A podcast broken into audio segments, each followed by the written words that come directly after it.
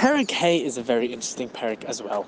We start Parak Hay seeing that the nations of the Knaanim have all really lost their nerve. It says in the pasuk Aleph, levavam v'lo ruach mipnei They really lost all uh, koach to fight. Now, this in itself is also a ness because the Jewish people, just after crossing there, then there are a big multitude of people, but they cannot necessarily immediately fight off an attack. But rather, Hakadosh Baruch Hu gives them a respite. Hakadosh Baruch Hu allows them to actually stop, take a breather, really settle in, and only once they've settled in, really got to know the land, and got to actually do Korban Pesach, as we see, do a Brit Milah, and so on and so forth. After they've passed through those ceremonies, only then will they continue with conquering of the land. And even then, they don't actually have a battle, they have a ness of Yericho, which we will see, and the Jewish people, as we will see in the Perik after that, really need that break. Now, the Jewish people stop and do Brit Milah.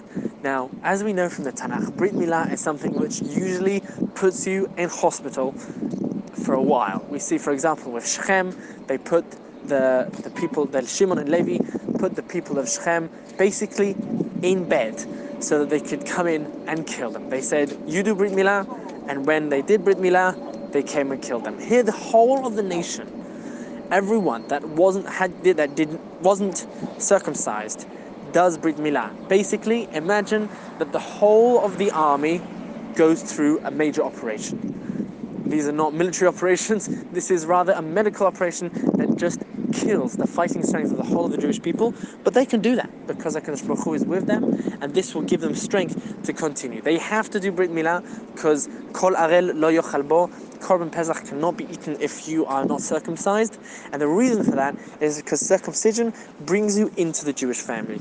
Up till now, everyone was traveling. We were going through the desert, it was a big balagan. The time has now come for us to all solidify our connection as the Jewish people. We are one people with one symbol. This is something which is in many ways branded into our flesh. We say that in Birkat Hamazon, right?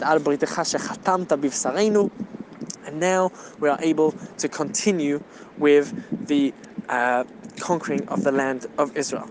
HaKadosh Baruch Hu also gives the Jewish people through Yehoshua a really serious pep talk and uh, they really strengthen them on their preparations. We also see, interestingly enough, in Psukim Yud Aleph Yud Bet, the man coming to an end and the Jewish people really finishing Yetziat Mitzrayim and starting with Knisa Le'eretz Yisrael.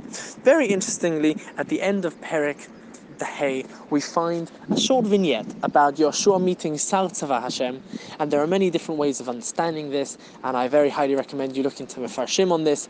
But this is a very interesting vignette which really represents Hakadosh Baruch Hu sending forth his army, sending forth his army, Sar Tzava Hashem, the general of God, to help Yoshua, to give him strength and as we mentioned before, Yoshua really needs this strength because taking Moshe Rabbeinu's place is no easy feat, not militarily.